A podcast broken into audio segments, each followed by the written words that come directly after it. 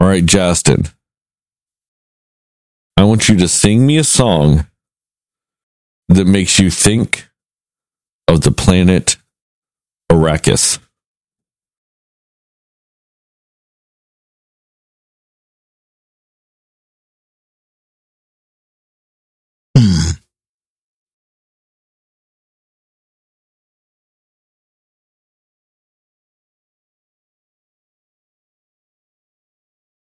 Well, it has sand people. So maybe the Sandman by Metallica. I don't know. I tuck you in, woe within, keep you free from sin till the Sandman he comes. I sleep with one eye open, gripping your pillow tight. Exit light. There you go. Well, there you go. I guess that worked. All right, Heather. Sing us a song that makes you think of Arrakis. Um, and I miss you like the deserts miss the rain. That's all I got. I guess. Fuck if I know. Fuck if I care. Such a half-hearted question today. All right. I'm tired of giving more effort than some of these movies do. Like sands in the hourglass, so are the days of our lives. I mean, There we go. I do not know what it is lately. Like, I guess I should wait till we're doing the episode. But you know what? I don't give a fuck. What is the deal with movies being so fucking boring lately? Ugh. like, can we talk about that? Can we just talk about what is the deal with Hollywood? Just releasing boring shit. Like boring shit. Like dreadfully boring. Like so fucking boring. Oh, I watched this movie. One of the movies I did for TikTok was this like horror movie type thing called uh, Separation. Mind numbingly boring. Like this was the same week I think I also watched Halloween. And it was like two nights in a row that I'm sitting there watching a movie and it's so boring that my body shuts down and I grab my phone in self defense.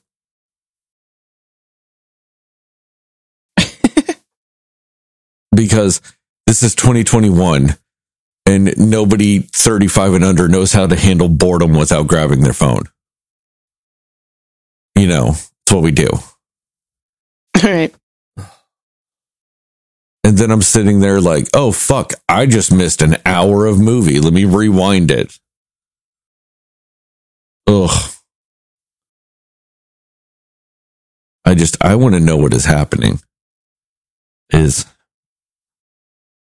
is there like an evil monster that is just sucking all the non boringness out of Hollywood?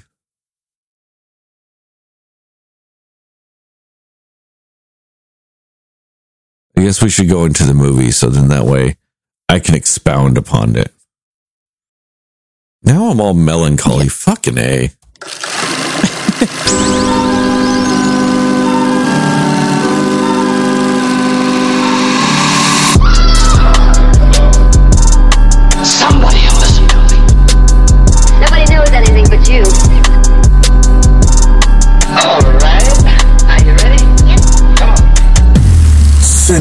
Cinema Slayers. Hey, Cinefans, and welcome to this episode of the Cinema Slayers podcast. How the fuck did I fuck that up? Uh, You're thinking too far ahead in your I melancholy. guess. I don't know. All right. So, like I said, welcome to this episode of the Cinema Slayers podcast. I'm Sterling, and as always, I'm joined by Heather and Justin. Oh, yeah. Both, you you both got points, by the way. I don't think I said that officially. It needs to be official. You both got points.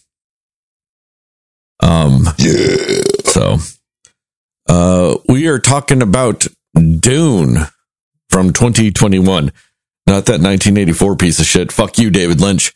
Um, yeah, we're talking Dune. It's in theaters, HBO Max, all that shit. How the fuck do I start a podcast? I don't even know anymore. Uh, so we're gonna talk about what we like, didn't like, and everything in between. With, like I said, the movie Dune. We will go spoiler free recommendations and scores, and then into a more spoiler centric section. I think I'm remembering how to podcast now. Anyway, uh, time codes will be in the description if you so require to jump around. Jump around, jump up, jump up, and get down. Justin, what are your spoiler free thoughts about Dune 2021, part one? All right, Big Dune. And yeah, to be honest, um, I kind of went into this completely blind. I've I haven't seen the original, um, and really didn't know much about this story at all going in, besides what I saw at, of the previews and different things like that. So, um, so I kind of will have that perspective tonight. Um, I want to say that it's also based on a novel, right? Like both of the films Series. are based on It's a series. Oh, There's okay, multiple it's a series. Yeah.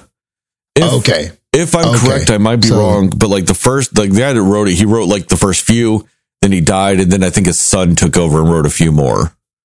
But yes, it is a series of books. okay, okay.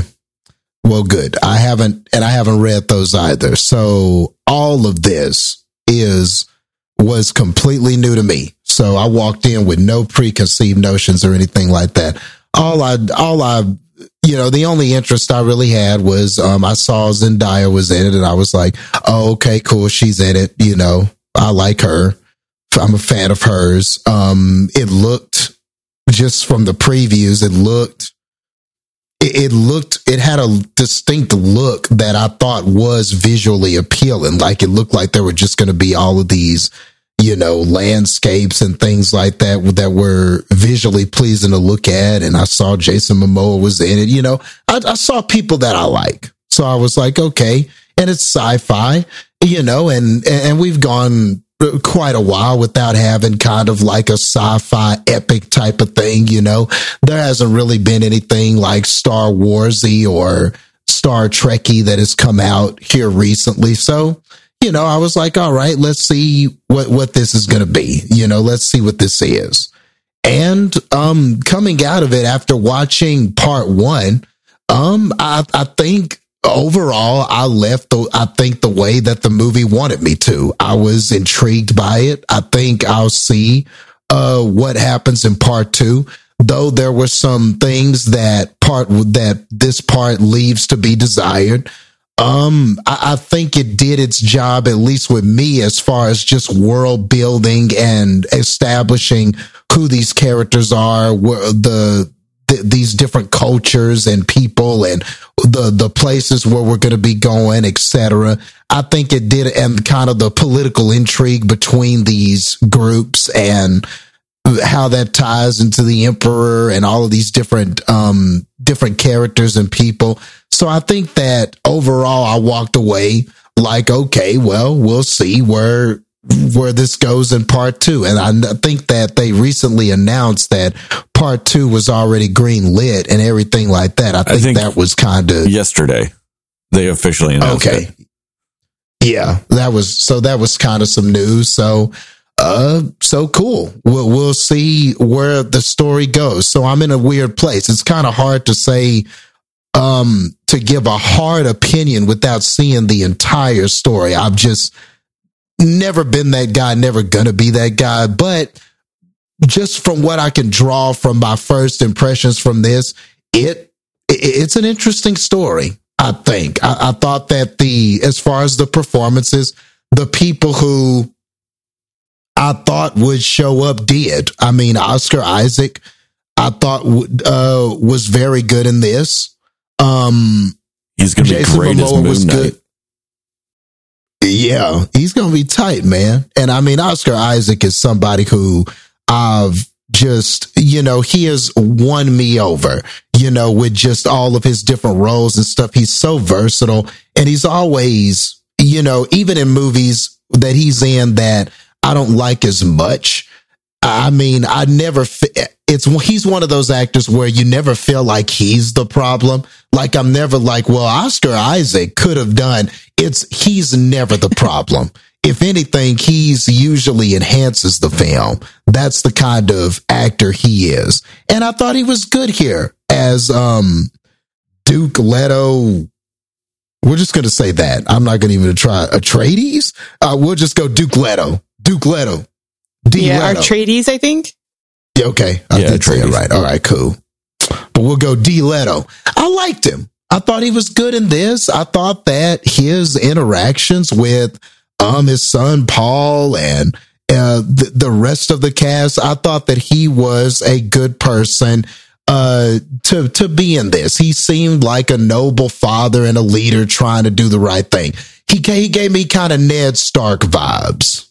That that's just kind of what I got Yep. from him you know, a, a, a- a father, a leader, somebody whose heart's in the right place, and ultimately, um, but, you know, without saying too much, but ultimately, you wind up respecting this character. The, the, that, that's kind of who he is. You know, if you're a Game of Thrones person, then you probably know what kind of character this is from that. That that's what he is. He's he gave me the totally Ned Stark vibes. Um, the main or or I'm assuming is the main protagonist in this. Um, Timothy Chalamet, Chalamet. I knew how to say it until you said that. Timothy Chalamet. Chalamet. All right, tight. I, I was hoping that was how you said that. Um, as Paul, he was good too, man. You know, I mean, and we've seen a lot of these kinds of sci-fi movies before. You know, you got this character and he's got a, a, a mysterious past and there's a destiny and there are things and, you know, there are things he can do. There's something inside of him. I don't know, the force or something like that. You know, he's got these, there are these innate abilities. He's got to learn about them. He's got to figure out where he fits in this puzzle. And maybe he's not quite in the mindset. So yeah, he's that character. Um, so like, you know, there are definitely familiar kind of, I guess you could say trope or tropes or characters in this. Like, like you just get the feeling that some of these characters feel familiar.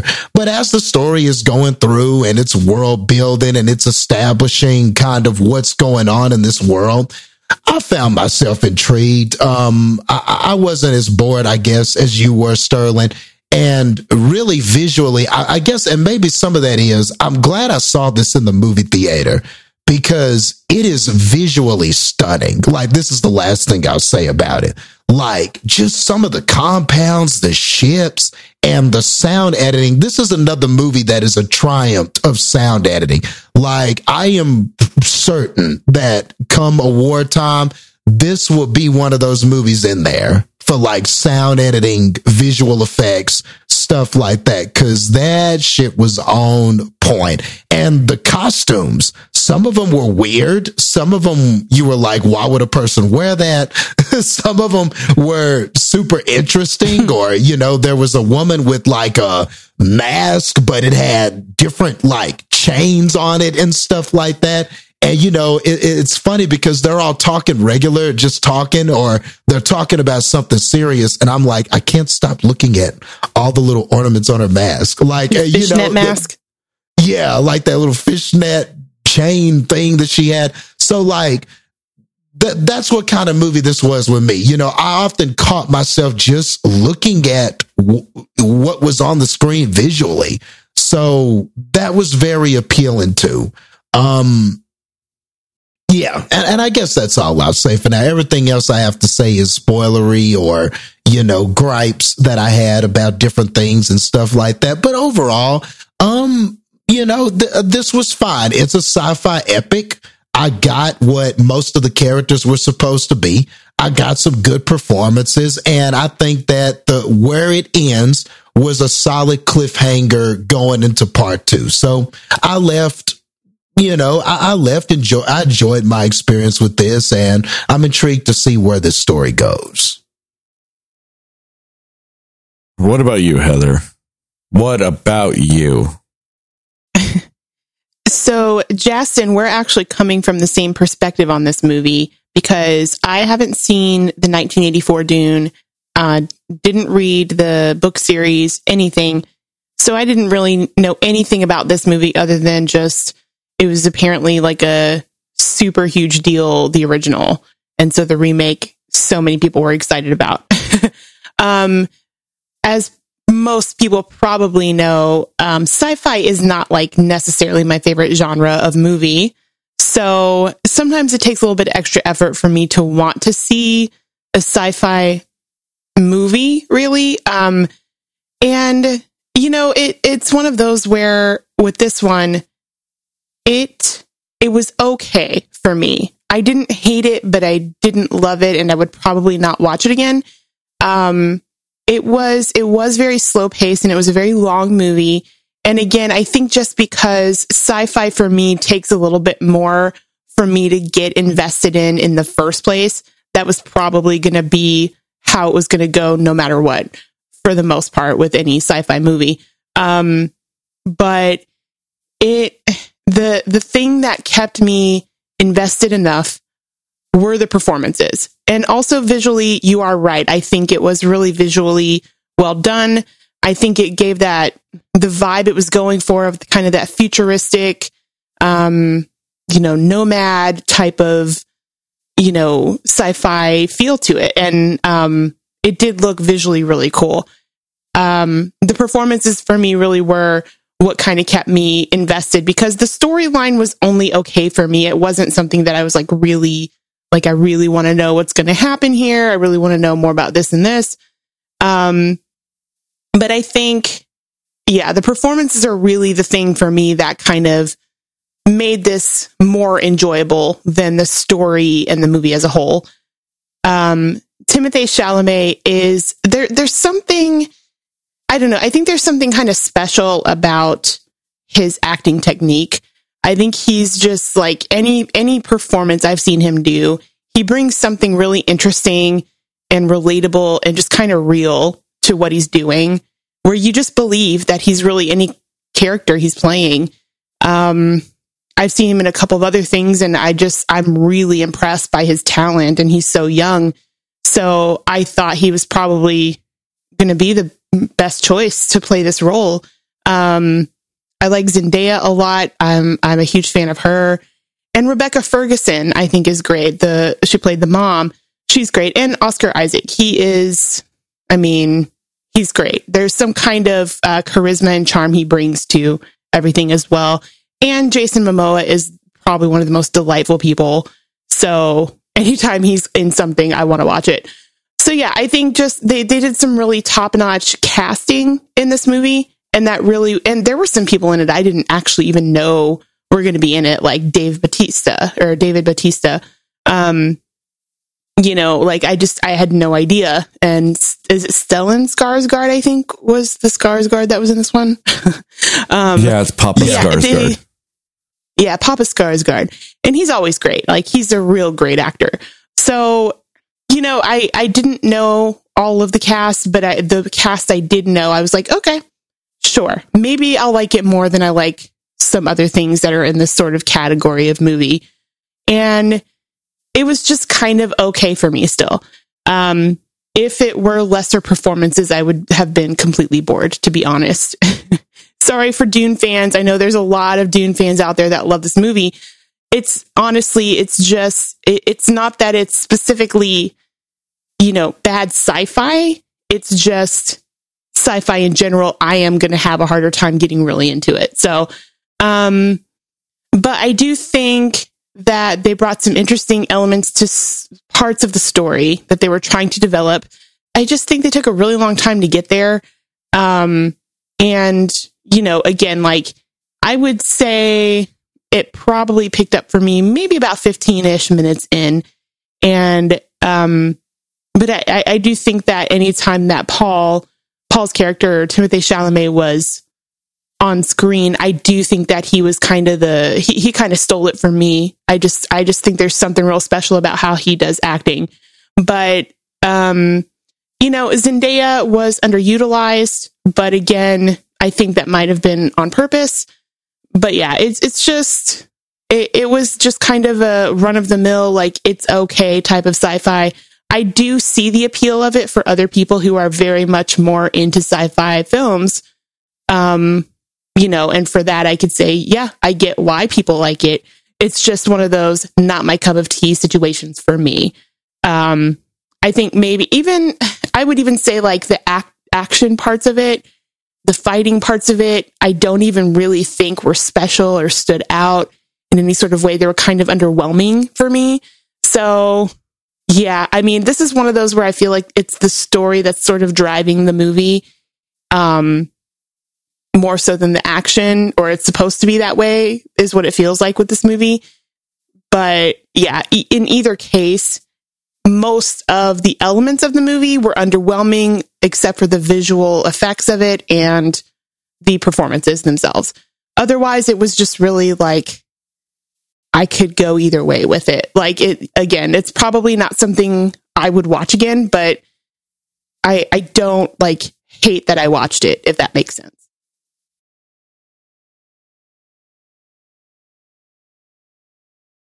So I have a little bit more of a connection with Dune than I guess you guys do. Uh, not because I read the books or anything like that. No, no, no. But I have seen the 1984 Dune. Um, and the problem I have with that movie is that movie is roughly around the same time length as this movie, uh, except they tell the full story in that amount of time. Uh, which you would think would mean that maybe it's like a faster paced movie because they get through way more story and stuff like that. No, it's just a narrative fucking mess. And it just jumps the fuck around constantly. Uh, like I said, it's a David Lynch movie, and I don't always enjoy the way David Lynch tells stories. Like, I love the first season of Twin Peaks.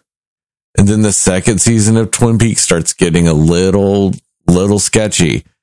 And then whenever we, they did like Twin Peaks, you know, 20 years later, that was just a goddamn bonkers ass mess of just like 95 storylines and it tells them all fragmented as fuck.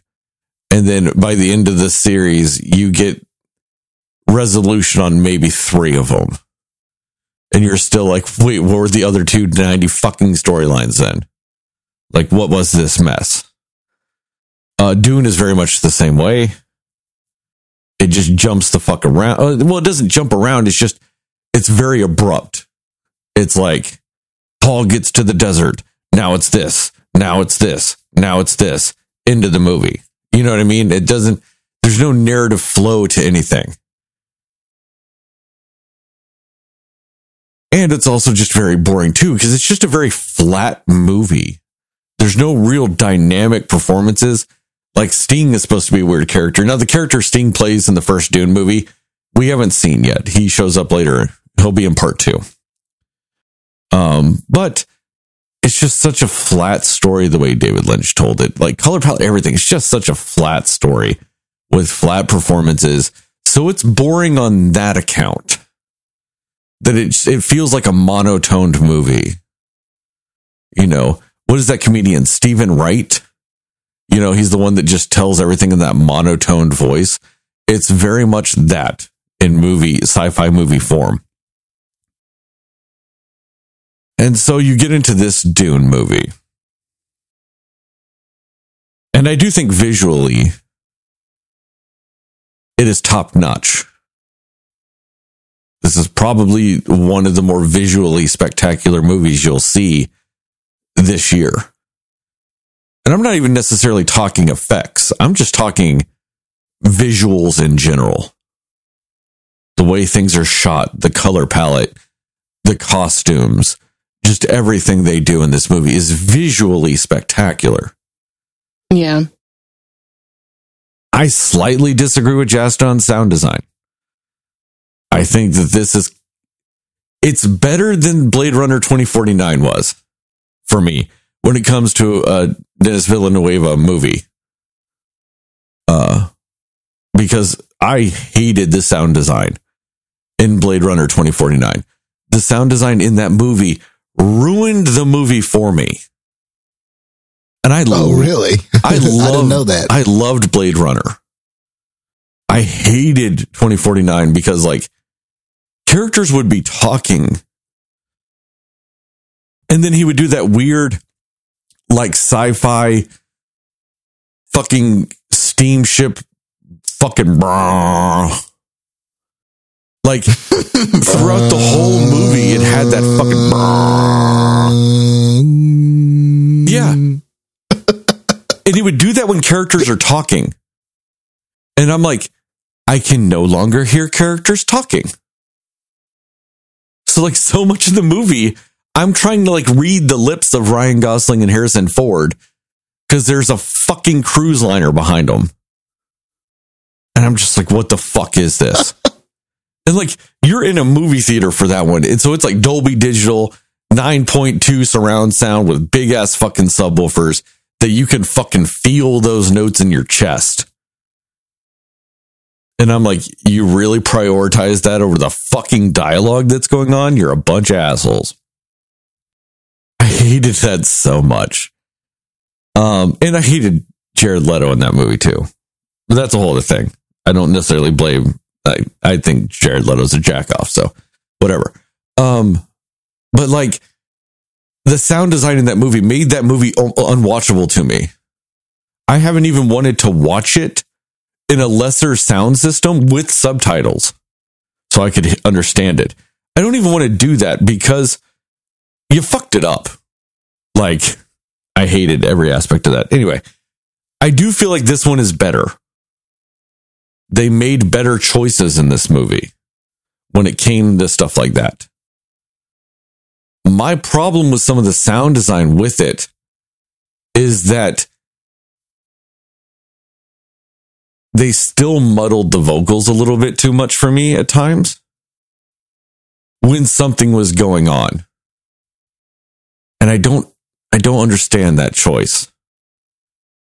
Like you know, like anytime any sort of movement was happening on the screen with vocals, they would muffle the vocals a little bit.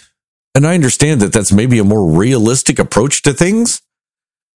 You know, that if you're in the middle of a scuffle or something, your vocal's going to be various and whatnot. I get that that's realistic, but it's not practical in a movie. You know, I should still be able to understand what the fuck people are saying and not have to like fucking strain my hearing to do so. So I was disappointed in that aspect of it. But like I said, still infinitely more watchable than Blade Runner when it comes to sound design. And I wouldn't, I don't think, even when I say all that, I'm not even going to necessarily agree, disagree with you, Justin, that this wouldn't win the Academy Award for sound design. I still think it very much well could. Because I will give it the benefit of some of the other things they did with sound design does make the movie more dynamic than most movies you will have watched this year because movies do tend to be very monodynamic. Yes. And to be fair, there were, I get what you're saying about the voices though. Like the sound when it comes to voices, because there was a time or two where I did struggle to hear what characters were saying. Same. And I was kind of Yeah. like, uh, I didn't quite hear what she said. And I didn't know if it was like the accent or was it, or there were times where they were kind of whispering or it was very low. And I was like, I can't, I can't hear, I couldn't quite hear what he said there or what she said there. Um, but especially times where Jessica and Paul there was a conversation they were having, and I, I I remember that scene specifically. But yeah, there was a time or two where I struggled to hear what characters were saying, so I do get some of that. Yeah. But then, like I said, a lot of the other elements of the movie were very dynamic because of the sound. Um, I did love the way they did the sandworms when it came to the sound of when the sandworms were surfacing and stuff like that. That was uh, impeccably done. Uh, but it's just to me, when you're having characters say words that aren't meant to be just inaudible background shit, you know how movies do that. They'll somebody in another room yelling and you can't quite make things out. And that's intentional. Yeah. Totally get that. In, in, indistinct chatter. Yeah, Yeah. But if your characters who are the focus of the scene are talking and I can't hear their words, that's bad. And I do hate also when it comes to whispering specifically in movies, and it's something they've started doing more lately, and I fucking hate it. You can whisper and lower the volume of the voices, but still make it clear because of the way they talk, because you want you want the tone of a whisper you don't necessarily want the you know you can barely hear me aspect of it you know but you can do this where you can kind of like lower everything and you get that tone of a whisper but you can still very much hear what i'm saying in that you can still do that so movies fix your shit um did i talk about the visuals i talked about the visuals right yes i did okay um, acting. I think the acting was spectacular in this. Mr. Moon Knight himself was fucking phenomenal, as he always is. Even in bad movies, he's the fucking best thing. Like, I hated X Men 3 Apocalypse or whatever the fuck that movie was called. Terrible movie. I'll be damned if Oscar Isaac wasn't fantastic, though. He played a terrible character, though. I mean, the version of Apocalypse that they wanted to bring in that movie was straight hellfire garbage but he left nothing on the table. He gave it his all. You know, he took a character that was probably a one in the movie. He's my all time favorite X Men villain, but like in the movie, he's probably a one. He brought him at least to a three. Just in sheer acting will alone, he multiplied Yeah. the that character's appeal by 300%. Um, Rebecca Ferguson was good. Uh, Timothée Chalamet was good, I suppose. I mean, Paul's a weird character, so um, I thought uh, Jason Momoa was fantastic. Except, why the fuck did they have Duncan shave his beard? You're dumb for doing that.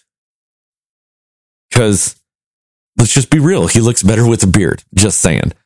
And also, what the fuck is with the name Duncan, Idaho? You've got like, and also Paul. What is with Paul? Everybody else in this Duncan, movie, Idaho sounds like a Western name. he sounds like Kmart Indiana Jones. He sounds, Yeah. you know, that company that always makes those movies at the same time as everybody else, but it's just slightly different. Like instead of Transformers, it's like mutating robots, or instead of Anaconda, it's Python. That movie company. It's he sounds like he's their version of Indiana Jones.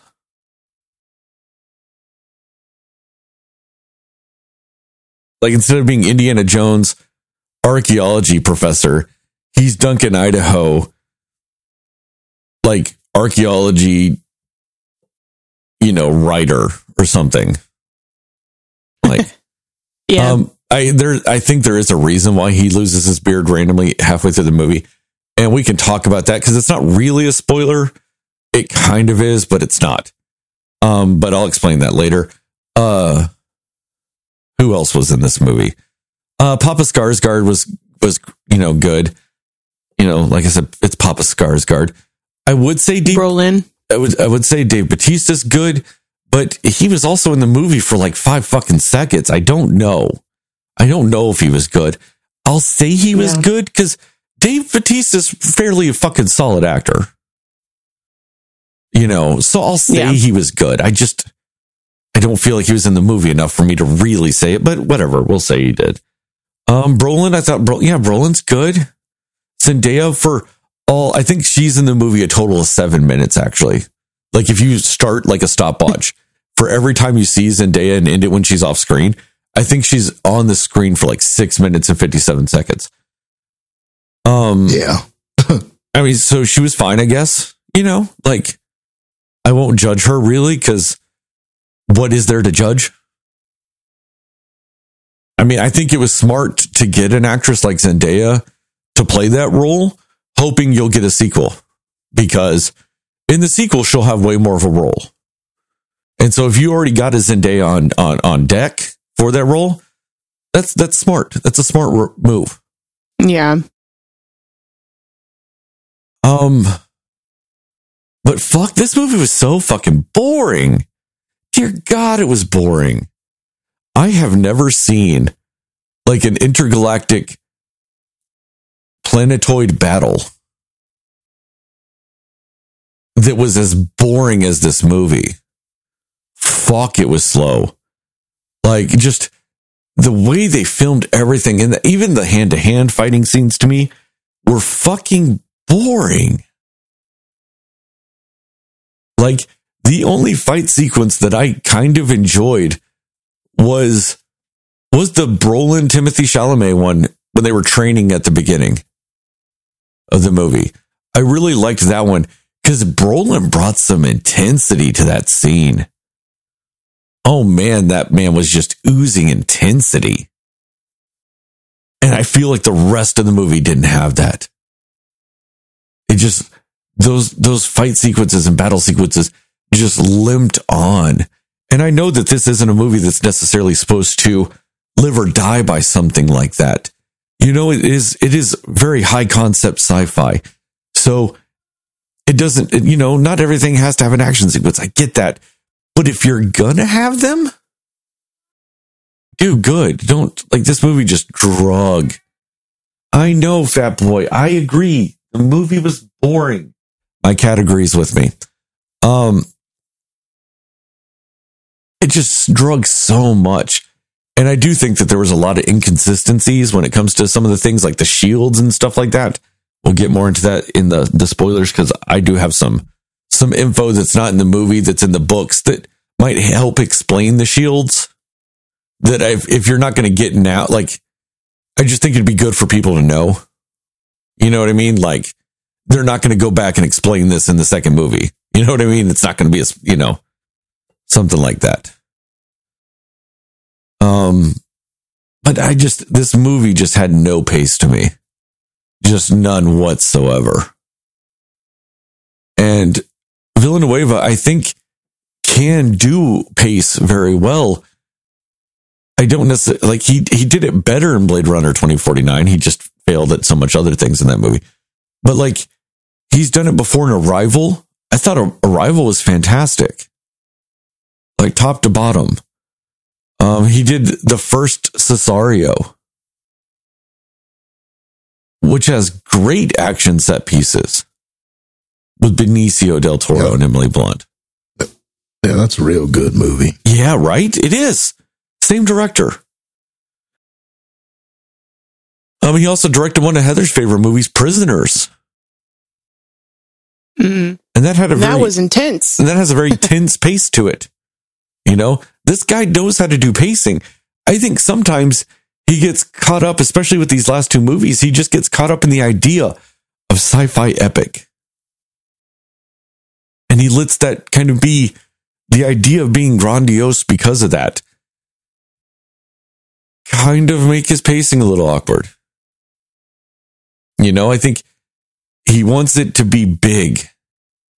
So in doing so, he makes it so big that you can't can't get it moving like you should. And I mean, I hope I hope maybe that's just a part one problem.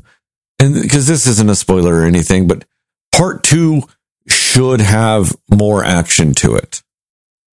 It is like there's just it's battles. Like there's battles that, you know, Emperor, all there's shit, you know?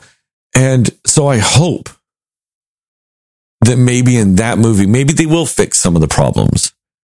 Maybe this one was slow because it needed to be because you needed to get to a certain point to where in two they can just unleash hell. Maybe that's it. But I don't know. Because we haven't seen it yet. So I can only go off it being boring. So, so boring. Now, I will say this there's enough in this movie when it comes to acting and visuals and all this other stuff. I didn't really go for my phone that much. I think I did once or twice, but it wasn't like a thing. It'd be like I'd check my phone and send a text real quick or something, you know, something like that. I wasn't like, oh, let me just jump on Reddit instead of watching this. It wasn't like that, at least. You know, there's at least some, enough going on with the movie and stuff like that. It can, it can at least uh, keep your attention that way. You know, because for every boring thing you get, you might get a sandworm. And I love the way those sandworms look in this movie. They did a fantastic job on those sandworms. They seem a lot more grand than in the 1984 one. Because in the 1984 one, they look big until you see them out of the sand, like when they're not in the sand. And then you're like, then that's not that big. So they had problems with scale. But in this one, I think they did a fantastic job with the worms. Really enjoyed those. And that is one of the most iconic things about Dune are the sandworms. So, uh, holy fuck, we've gone 40 minutes and haven't even moved on. Uh, recommendations and scores? Recommendations and score. I fucked that up. Uh, Heather, go.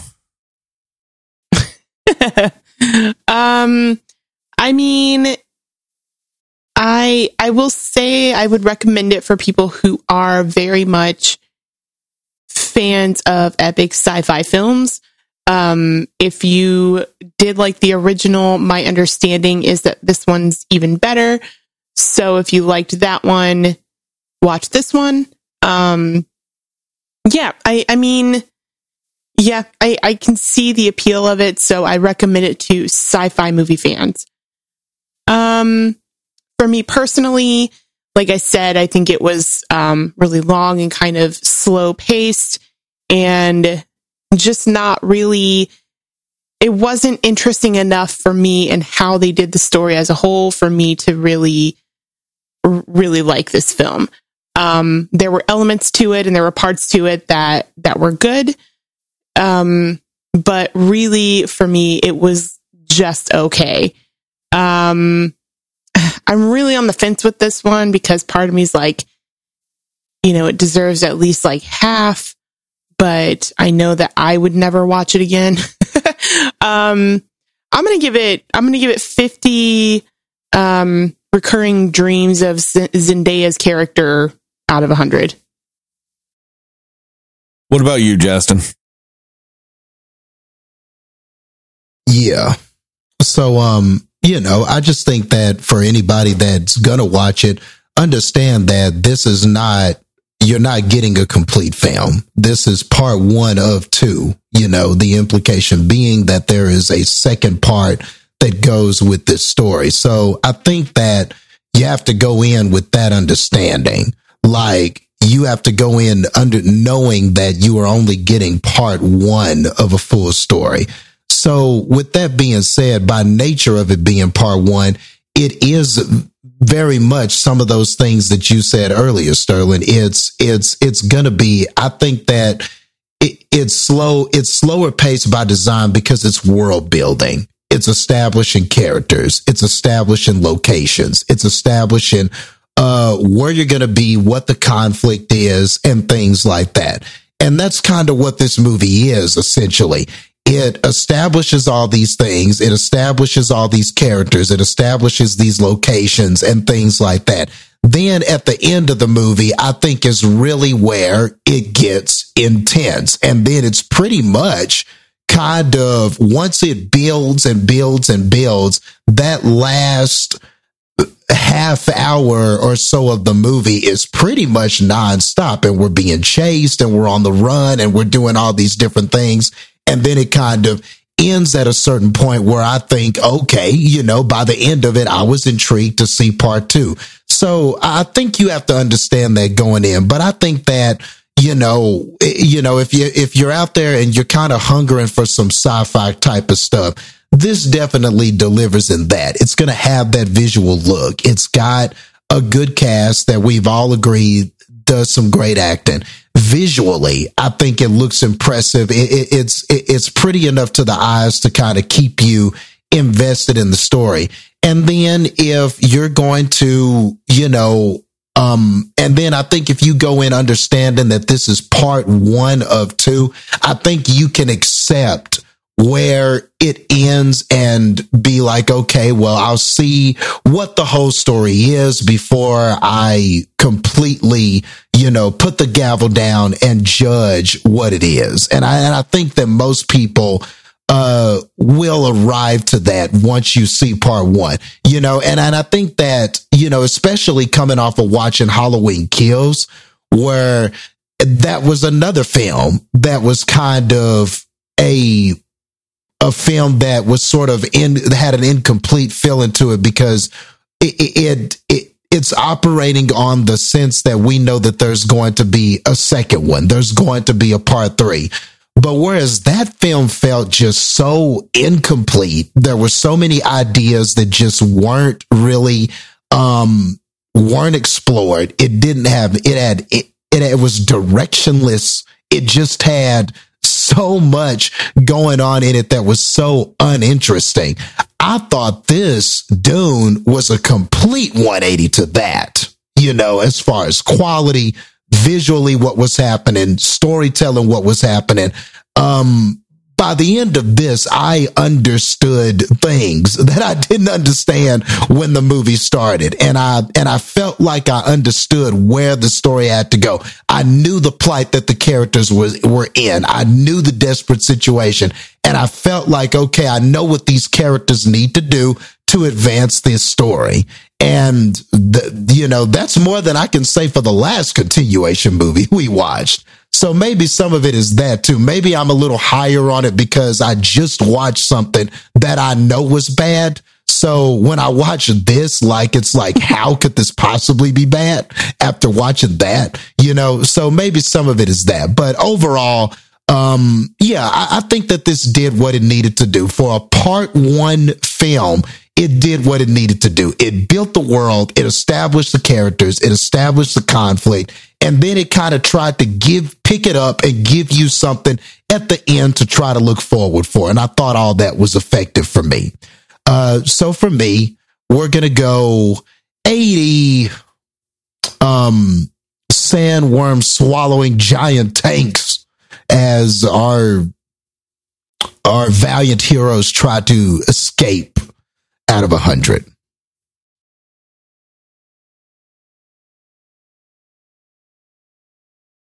Yeah. Um, I mean, if you're a diehard sci-fiist, I see the point in this movie. Go ahead and watch it. A lot of people apparently have. Apparently, this movie had more views on HBO Max than uh, Zack Snyder's Justice League did on the same weekend. So people are watching Dune. They are. Um, but oh, it's a it's a slog. It is. It's a lot to get through. Uh, just be prepared to be confused by a lot, especially if you're not used to sci-fi and fantasy things, where they just kind of say some words and expect you through context clues to completely understand it by the end of the movie because they give you no chances in some of these things. But I mean, oh God, I was bored though. And that's where I'm on the fence.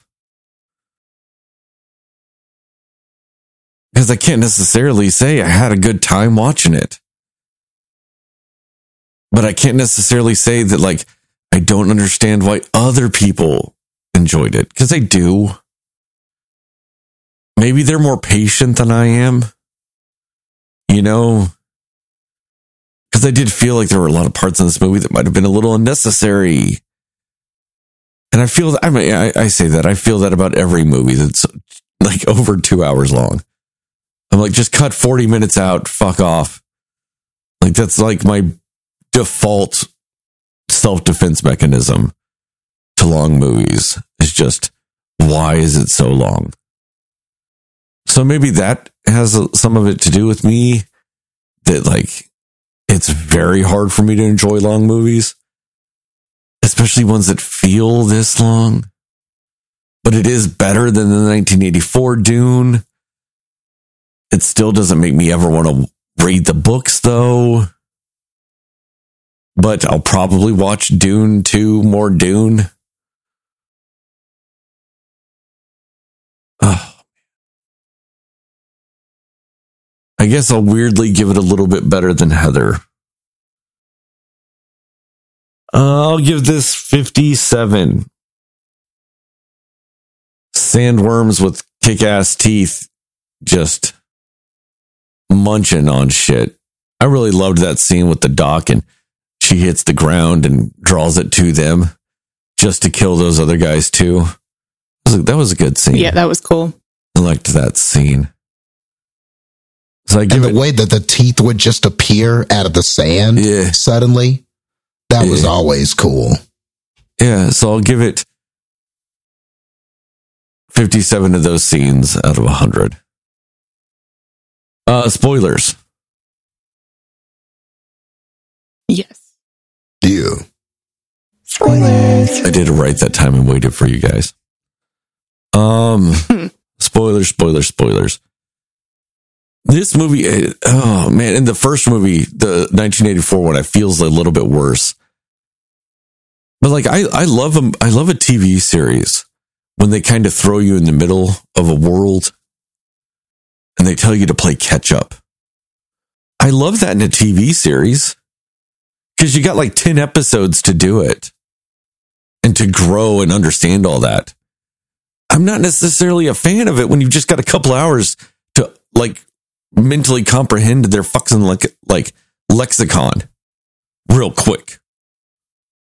Like it just it does not work always. Especially when they keep some dialogue in the movie that's from the book at that point, but maybe the book had explained it through narration. But you don't get that in the movie like there's a scene and it's a scene that bothers me in the 1984 one the scene that bothers me in this one at the so it's at the end of this movie. It's like two-thirds of the way through the 1984 one.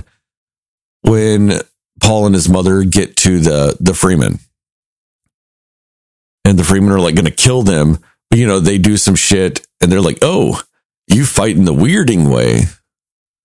We didn't know you could fight like that. Teach us the weirding way. And all I could ever think both times is, what the fuck does that mean?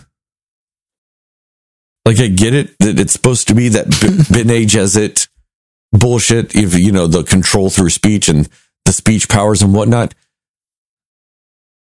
But like, I know that because I've seen the first Dune, so I know what they're referring to because I've seen what follows. You know what I mean? I've seen what they call the weirding way when they're teaching it to other people. You know, I've seen that part of a movie. You don't get that in this movie. And that's not really a spoiler. That's just an explanation of a word. But I hate how they did they did the same thing in this movie. It makes even less sense in this movie because then the movie ends like five fucking minutes after that. Like I and then like what is it? Like the Kasha Maga or whatever the fuck it is that is the savior person that's obviously gonna be Paul, because you know it's Paul. Yeah. And also, is that not the worst name for a savior ever? Ever Paul? Would you ever feel safe with a Paul? If you're sitting there and you're surrounded by enemies and it's you and Paul, do you really think it's not going to be just you fighting everybody? like that is the most stupid name ever. You've got these fuckers named like Trufith and you know, well, I, Duncan Idaho, that is the worst. But like, there's like Trufith and and the Baron and, you know, all these fucking like cool ass names. And then there's Paul.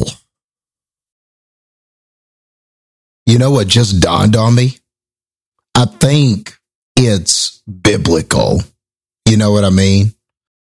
You know, I think what, it's what are you talking of, about, Justin? There's just no way at all that this is one gigantic Jesus allegory. you know what I mean? Like, yeah, that that's You're saying what the it names too, though, right? Like the name of Paul and Yeah. saving Yeah. the people. And- yeah. and, and kind of how he was, you know, reluctant. He didn't kind of, he didn't want the destiny, but kind of came into it and was called to it and Yeah. eventually accepts it and stuff like that. So there are those things. Yeah. And of course, the savior analogy and stuff like that. But yeah. I mean, I won't spoil anything, but all I'll say for everybody out there for part two of Dune, get ready for more Jesus. Just all the Jesus. Uh, This, the Dune, the, and it, Dune is more of a Jesus allegory than fucking Lion Witch in the Wardrobe it gets so heavy handed with just Jesus Savior allegory. So just buckle up for that. I won't say with how or anything like that, but it's so much Jesus. Oh my God. No pun intended. Um, I mean, and don't get me wrong, I do like me a good Jesus allegory movie. One of Justin's all time favorite movies is a fantastic Jesus allegory with Robocop. Yep. And I know there are some motherfuckers out there wanting to say Robocop's not a Jesus allegory. Go watch that movie again. That movie's about Jesus. I mean, he's a murdering cop Jesus, but it's Jesus nonetheless. It makes it no less Jesus. I mean, Yeah, it's definitely got some of those things in there. You know, him dying and being revived and you know the the conflict of what to do and giving up the the the the more humanly part of himself because of duty and you know he's got these three things these tenets that he has to live by yeah i mean there are definitely some comparisons that can be made it may not come to everybody um automatically when you see that film but there are definitely some parallels well, and it also helps that the writer director said it's a Jesus allegory. like it helps with that. oh too. yeah yeah oh yeah of, of course but you No, know no, just for a person who yeah is watching it Well, you know it may not jump out at you but But I mean, to me, it's done in a smart way. It's a, it's very subtle with it, but it's like all the features of Jesus are there. You know, like you, Mhm. like let alone the sacrifice of his body and all this other stuff. There's the sacrifice of himself, like like you said, sacrificing his humanity to. Well, they shrink everything down. It's to save Detroit. You know, like he sacrifices the little humanity he has left to help save the people of Detroit. I understand it's not the world, but it, they they shrink it down. You know, it's very much it's all over it. Um, like I, like the shields in this movie too drove me nuts. Like I do have some explanations behind the shields, like of how they work and stuff like that. I've done a little research. So like the the concept of these shields in this movie are based on the idea that they use the same type of energy or force or mechanism, whatever you want to call it, that atoms use to repel off each other, you know, so they don't collapse in on each other. The shield does the same thing. And you can set all these frequencies and stuff like that but you have to be careful because you can make the shield where it's so repellent that like oxygen can't get into it and you die you know and so you can change frequencies and stuff like that And that's why, like, the preferred setting that most people have it on is the one that allows for a slow thing to pass through it and anything faster than that to get repelled. Uh, and then there's also there's there's a thing and and I I'm 99% sure it's not in the movie.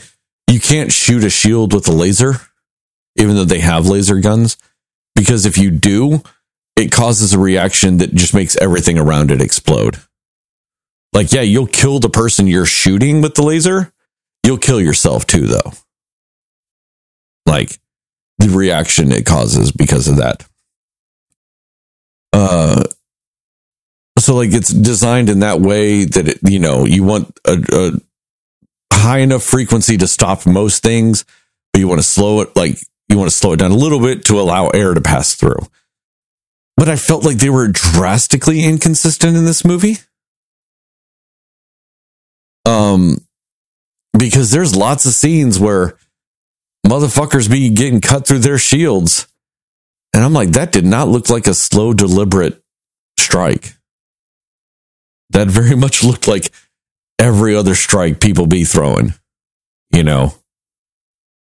So I just, I found that wildly inconsistent in this movie when I thought it could be something very unique because part of the lore of Dune with this stuff is the fact that like there's like a fencing style, like a sword fighting style that was developed to fight with shields. You know, to allow, you know, you you can control what strikes go through and what don't because of what you're doing with it. But like when they implemented it in the movie, it just seemed like everything was the same.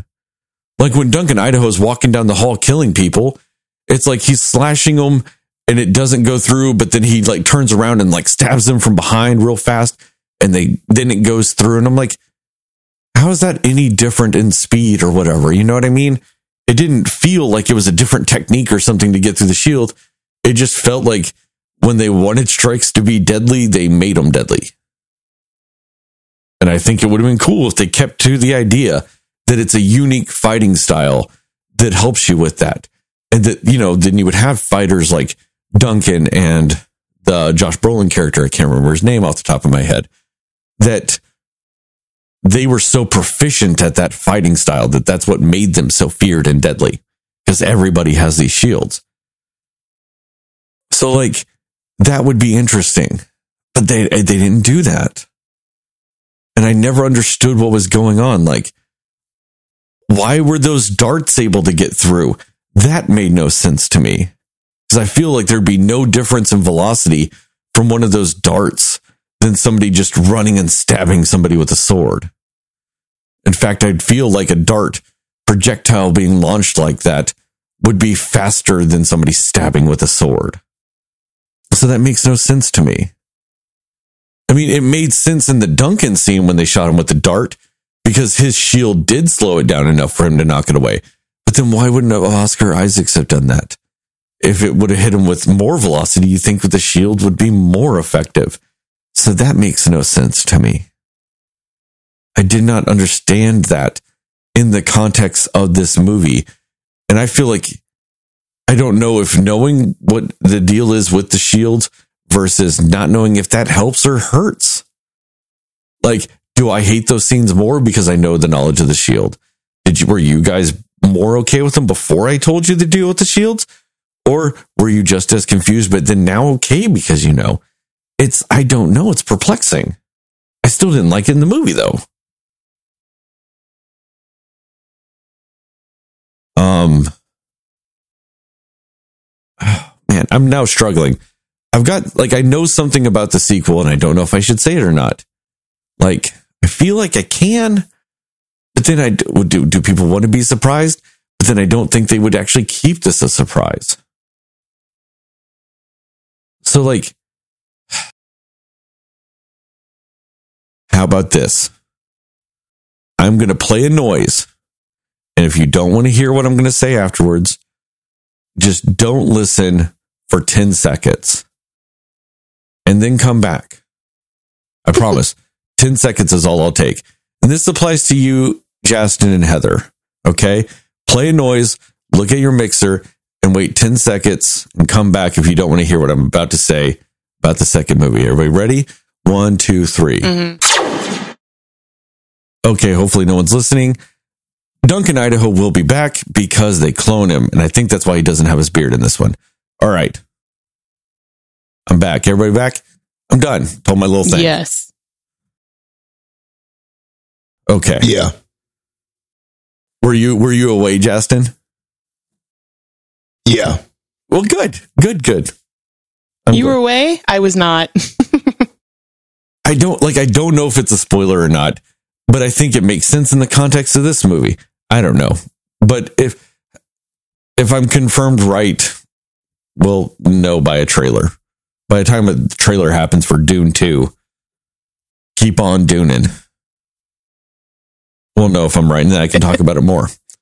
Um just so much of this movie with with stuff like that just made no sense to me. I there was that one scene when they're on the helicarrier with after the or the orthopter, orthopter, orthopter. Um, after the uh, after the dad's murdered by the doctor, and they're on there, and the mom's like signing to him, and she's like, he's deaf. I don't know why that mattered. That made little to no sense to me, unless they were trying to say like you won't be able to use your voice powers against him because he's deaf. Maybe that was it. I don't know. That was weird. oh, yeah. I maybe maybe that's just me logically going there, and the movie didn't really have a point. I don't know. Uh, but also, like, with when when the doctor was killed, was that also not the most obvious thing in the world? Like that the Baron was going to murder him. When he's like, "Yes, I promised you and your wife would go free, or you'd go free just like your wife, and then murder him." Like, that's the most obvious thing in the world. I don't necessarily hold it against this movie. It's just that's kind of a dumb trope to where you make a promise with a bad guy for somebody to be like lit free. And it's always when litting free is them being murdered. Like, I feel like that's been every version of that situation Yeah.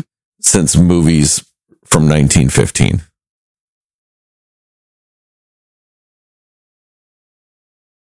Hmm And then there's one last thing that I wanted to specifically talk about.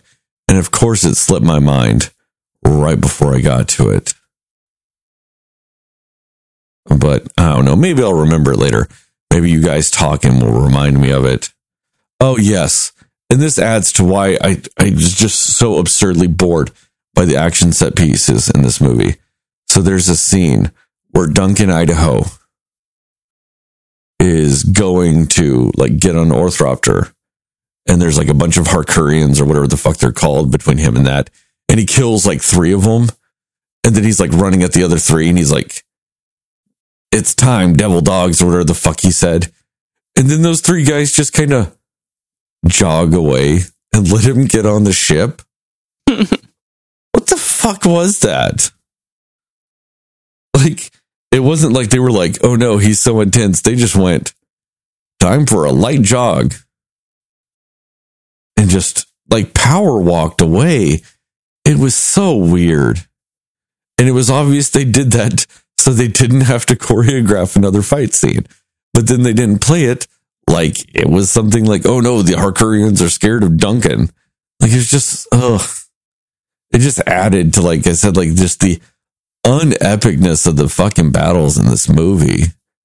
Like everybody was like running at each other at just like a brisk walk. And then just like running into each other and shit. It just, ugh. I felt no intensity in anything after that point. Even the final fight of the movie, it felt no intensity in that scene. It just felt like we were going through the motions to just end it. And it's just so disappointing in that regard. Like I said, movies don't need action set pieces to move them forward. But if you're going to have action set pieces, have them fucking make your movie go forward. Seems like the most obvious thing in the world to say. Um, Heather, what about you? What are your spoilery thoughts on Dune? 2021 part 1. Yeah, I mean, for me, I, I think that a big thing with it is lots of it seemed a little bit predictable in in my opinion, at least with the fate of some of the characters and things like that. Like um, you know, Oscar Isaac's character, I I just had a feeling that he was gonna die, and Jason Momoa's character. So it, it just it felt like some of the the way forward with the stories you know, I feel like it was a little bit predictable, which is fine. I mean, that doesn't take away from any of it in the movie. It's just, yeah, it, it was just kind of like nothing was really a surprise or a twist or anything like that. Um, a big complaint I have too is like, I think that that, that fight scene between Paul and I think his name was Jamis, um, at the end, when you know he's he's got to like prove that he's worthy or whatever it is. That was such an anticlimactic fight for me.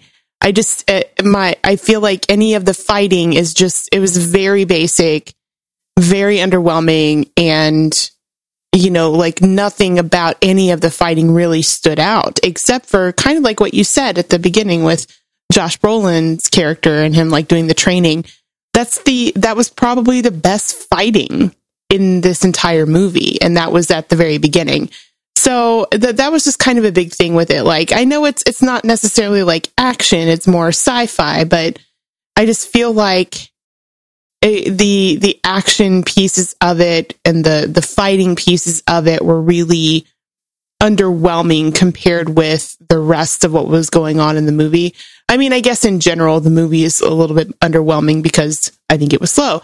But that specific piece of it, I was just like, you've got this beautiful movie, you know, and you've got this, these really great, um, visuals and all these things to set it up to be like I, I don't know. I, I just feel like even though the fighting wasn't supposed to be any sort of like primary part of it, I really expected more from it, I guess. And I don't know why, but that was just kind of where my mind went. I was like, oh, that was it? That was the fight? Okay. and even with um, Duncan Idaho's character, yeah, it's kind of like, what was that? so I think that that was kind of like, th- there were just a lot of parts of it that were just kind of like, okay, that that was the thing that happened. Um, but I mean, again, there were some good parts with it. Like, I actually really like the dynamic between Paul and his dad.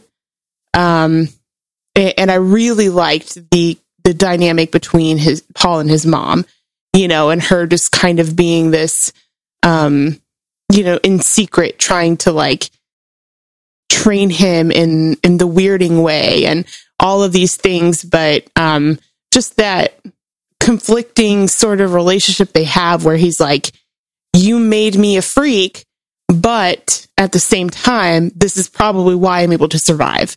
And I, I did like that dynamic that they had um, throughout the movie and sort of how they were they were kind of the two main focuses of it for the latter half because of you know trying to go on this journey and survive and figure out what's going on and um yeah, so I, I did enjoy that piece of it as well. Um, yeah, I just think that a lot of it is, again, like sort of like what you said, Sterling, with there should be things that move the movie forward.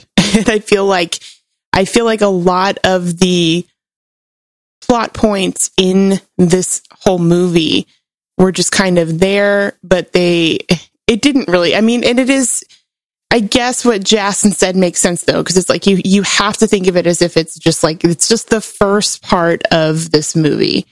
So a lot of characters, um, you don't get a lot of that, like you know Dave Batista and Zendaya and all these people that they're definitely most likely playing a bigger part in the second film. Um, and so it was kind of like this was just sort of like an introduction to them and sort of an introduction into, you know, this journey that we're about to go on. Like there's a lot more craziness that's about to happen. So you do have to look at it that way. And to be fair, I didn't actually know that this was kind of a two part thing until I was watching and this is part one, you know, Dune part one. So, and, and maybe that was part of it too, is like that, that was just like a very last minute thing that I knew was, was happening. Um, but I, I, it's, it's just one of those where like, there's not anything specifically. I'm like, well, that's just stupid. This movie is dumb. This movie, it, it doesn't make sense. Like, there are confusing things like what also Sterling said about kind of language that they use and things they're talking about. Like they don't give you a whole lot of background on some of that. But as far as what actually takes place in the movie, it's not it's not that hard to really know what's happening. It's just a matter of like, okay, well let's get on with it or let's do something with this that makes it a little bit more interesting you know? Um eh, there were no super exciting moments. Like even even when things start to kind of come to a head and like the the father dies and things like that it's like oh well that just happened. Okay. And but it's just nothing that's really it didn't grab my attention in the way of like oh my goodness what is happening right now? Like it was just like oh well this is weird. You know like that's just kind of the the vibe that it gave me throughout. Um but it's it's just i'm in such a weird conflicting place with my thoughts on this because I, it wasn't like i i wasn't watching. Like it was like i was still kind of intrigued enough to be like huh this is curious i wonder i wonder what this means or what they're going to do with this but it wasn't like that excitement type of thing i don't know if that makes sense but it it was just kind of like I, I want to see how they're going to finish this out. I want to see how they're going to finish this this plot point or this scene, but I'm not like, oh my goodness, that was the most amazing thing I've ever seen. So it, it's just a really weird like place for me to be in. And to sort of preface what I was saying earlier about, you know, it's not my cup of tea, things like that. I don't hate all sci-fi movies. like that's not at all what it is. It's just there it's probably the genre of movie that I watch the least. It's never usually my preferred like, hey, you know what? I want to watch a sci-fi movie right now. That's not typically where my mind goes. So it's not like I hate all sci-fi movies or anything like that. It's just especially with stories like this, if you're going to make them this long and this drawn out and make it a two-parter or whatever it is, I I just want a little bit more that's making me involved and invested. And I was really on the edge of investment kind of the entire time. So really that's my issue with it is like they could have knocked off maybe 30 minutes of it and that would have been a really I think great time frame for this movie. However, I understand that there's so many different things setting up the next movie and that's why they kind of had this long runtime like they did but um, I, I, really did like the look of the movie. Um, when you said the color palette, that was actually really perfectly said because that's what I was thinking when I when I talked about how it's got this um, like you know like it's got that futuristic feel and vibe to it. And and I think that color palette and that kind of thing really did it. And it, it fits with the whole theme of like you know they're they're in the desert and all this stuff. So it it really did have all of those really good elements. Like visually it is very pleasing but it's unfortunately it just wasn't enough for me to really be like yeah this is top of my list of things that i want to watch um but it's it's just weird because like i don't there's nothing specifically that i'm like you know, like you, you hear about these movies where it's like, well, this doesn't make sense as far as killing this person because this and this and this. It's not anything like that. Like everything they did, I'm like, okay, I get why you're doing it, but it, it was just more of like not, it wasn't as easy to follow as I would have liked it to be, if that makes sense. So it, that's kind of where I sit with it. Um, and and that's just sort of it, it just wasn't a story that mattered to me or made me care enough to, you know, and it, and it, you're right. Like thinking about it, you're like, yeah, it is a Jesus allegory. I totally get that. Thinking back on it, I, I but I wasn't thinking that in the movie for some reason, other than the points when they're just like, you're going to be the savior, things like that. That's the only time when I was like, oh, okay.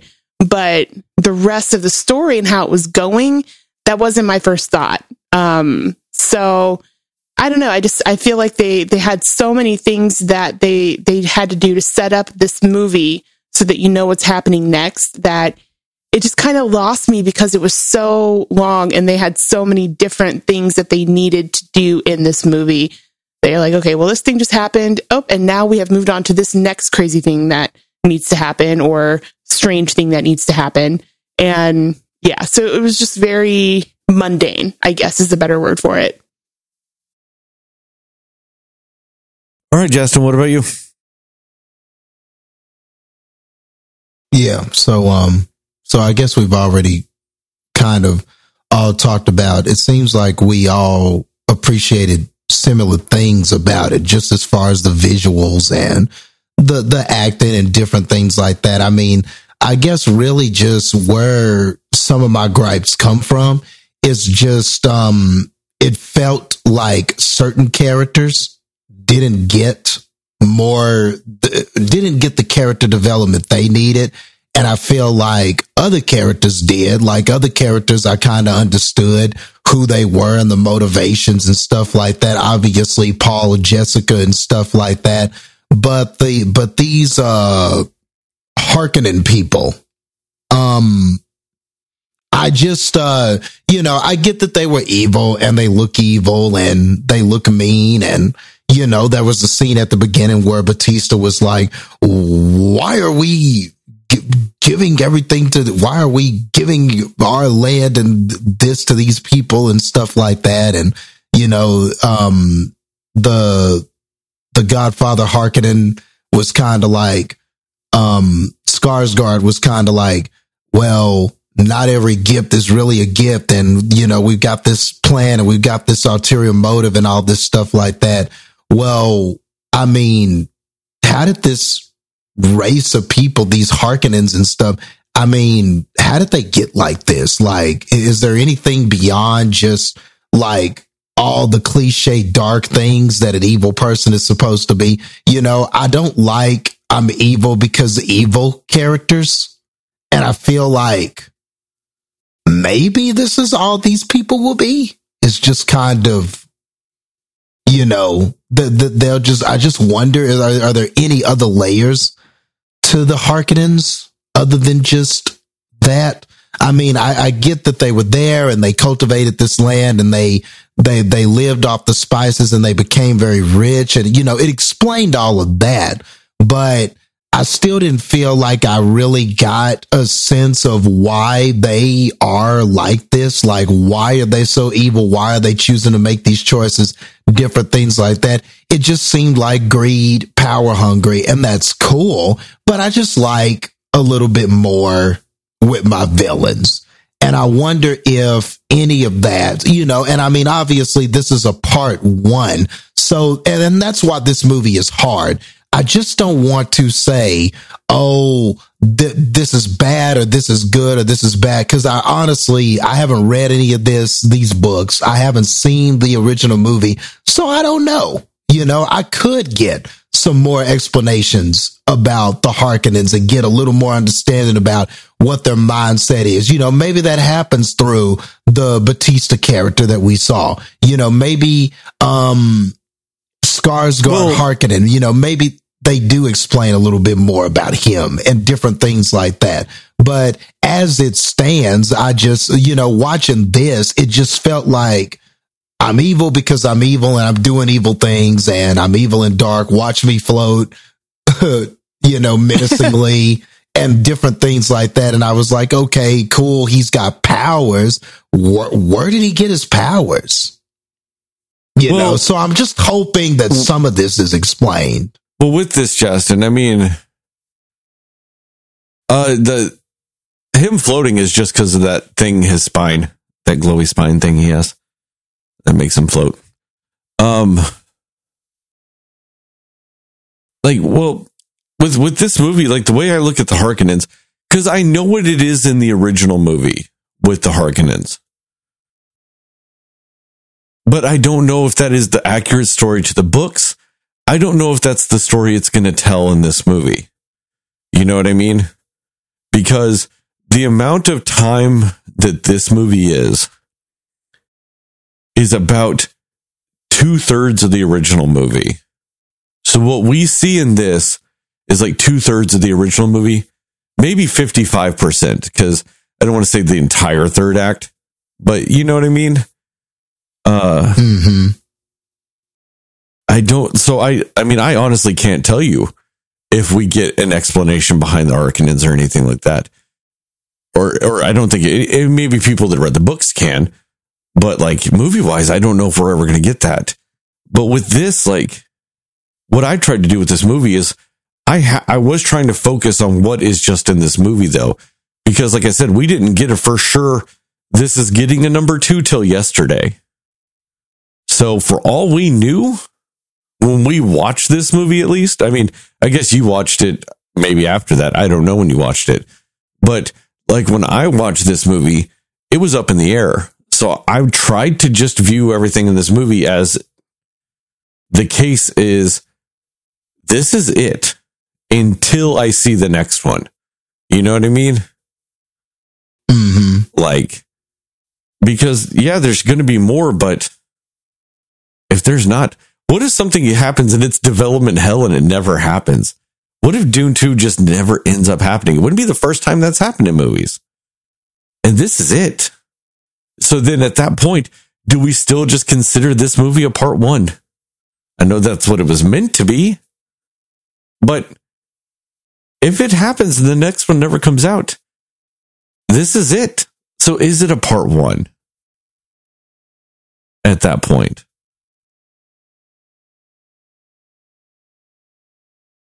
Um, that that's interesting. I mean, yeah, you know, it would it would suck at this point if something did happen like that because yeah, then you really are just left with something that's incomplete and something where you wish you would have understood a couple of character motivations. You know, you you feel like you, and and that's what I guess the conflict with me is.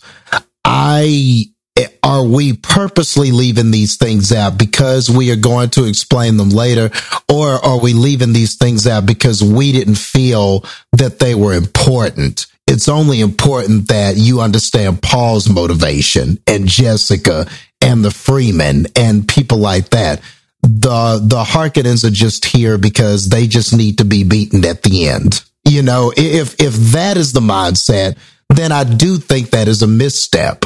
But if the mindset, and that's kind of where I'm, the conflict in me is. But if the mindset is, well, you'll, you'll, you'll get a little bit more in that because the Fremen are going to be able to explain that relationship better or something that these characters discover is going to, um, better help Paul understand where he fits in all of this. And maybe part of that has to do with the Harkonnens and where they fit in the puzzle. And that's how we learn more about him because Paul has to learn more about him to understand his destiny, etc., etc. I don't know, you know, but, but, but yeah, but, but where it is and where it is in this movie, to me, that's what felt like it was missing the most of. And like at first, it felt like I was going to kind of get that because, you know, at first the movie's kind of skipping around a little bit like we start and it, establishes, okay, this is, this is the planet we're on.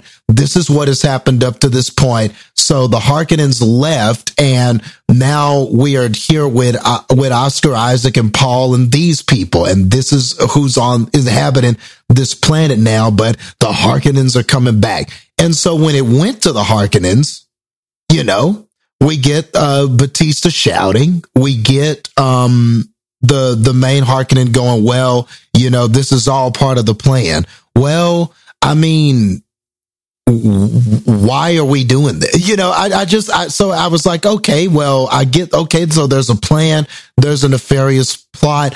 I'm sure that we are going to be vi- visiting the Harkonnen several times, and I'm going to find out more about this. And that didn't quite happen.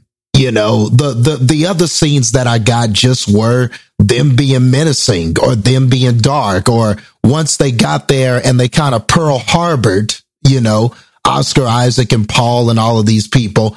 Once the Pearl Harbor kind of happened, then they were just doing more menacing things. So I just never got that. And I guess maybe that's why it sticks out as a problem to me because it seemed like we were going to get that. Kind of like how you guys alluded to the fighting and how that, that opening training scene with, um, with Josh Brolin, um, and Paul was a very good scene and it looked like okay man it looks like this fighting style and and and fighting with these shields and these weapons and stuff it's going to be complex it's going to be kind of a visual feast and we're going to get um even more complex fighting sequences and stuff coming up and how we kind of just didn't get that well that's how i felt with the character development of the villains it felt like i was going to get more of it and then i just kind of did not. And even though I got development of all these other things,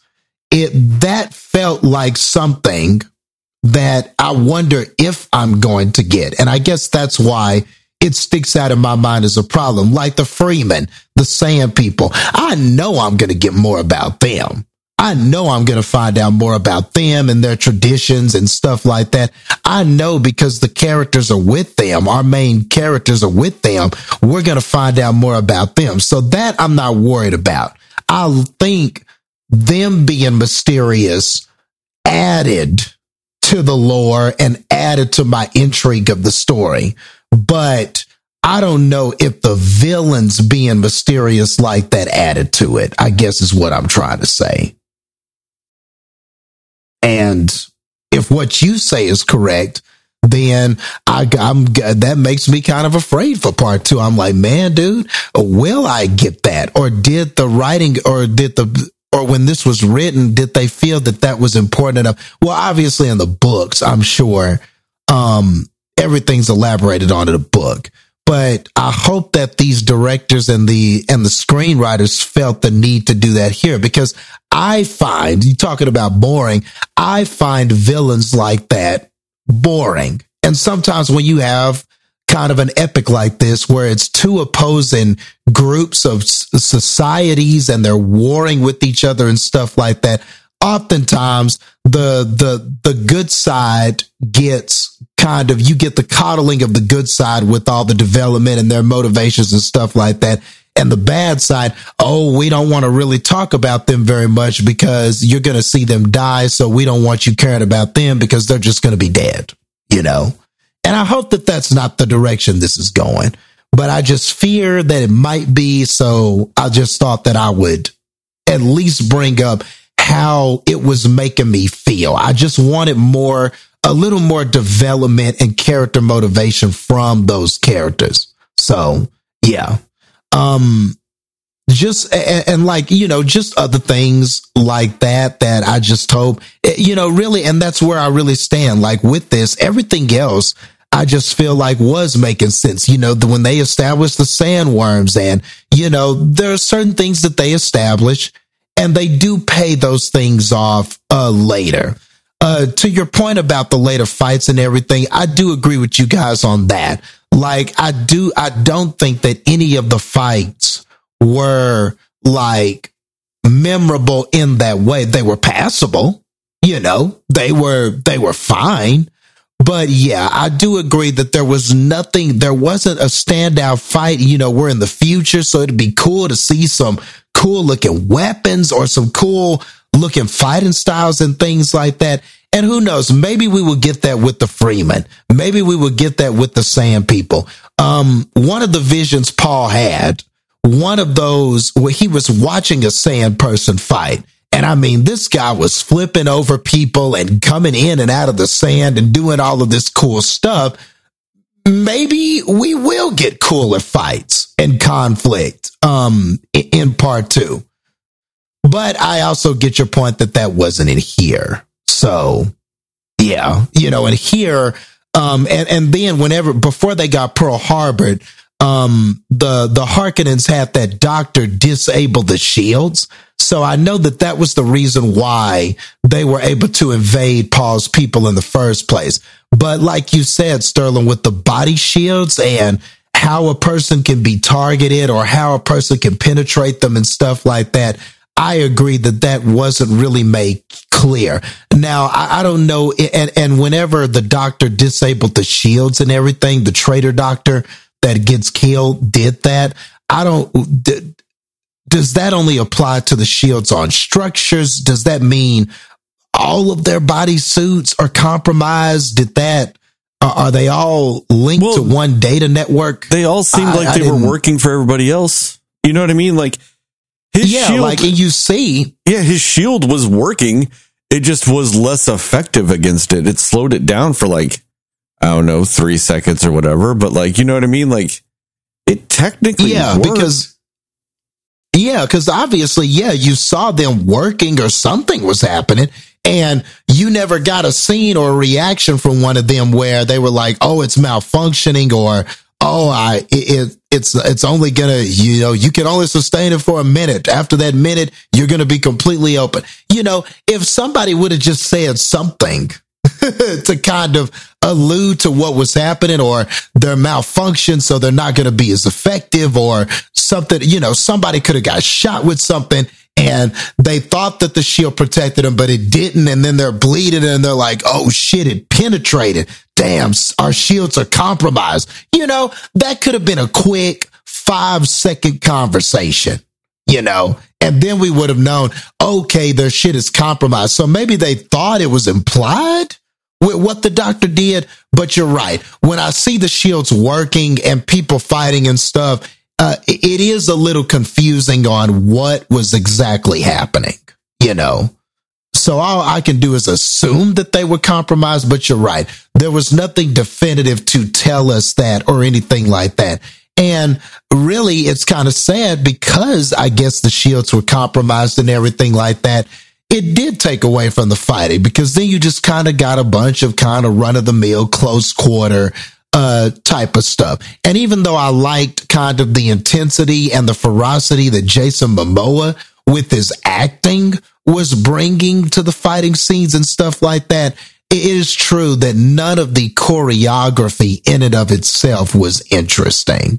So, you know, I, and I do think that that is definitely something that a person can uh, gripe about because the movie saves itself. You know, it's it really does take a while to develop all these characters and develop all these things and try to get you to understand the political intrigue and what and how important the spice is and why these people are are warring for this place but then you know why Paul's father was trying to form some sort of alliance and different that You know, they really do a good job of establishing all of that.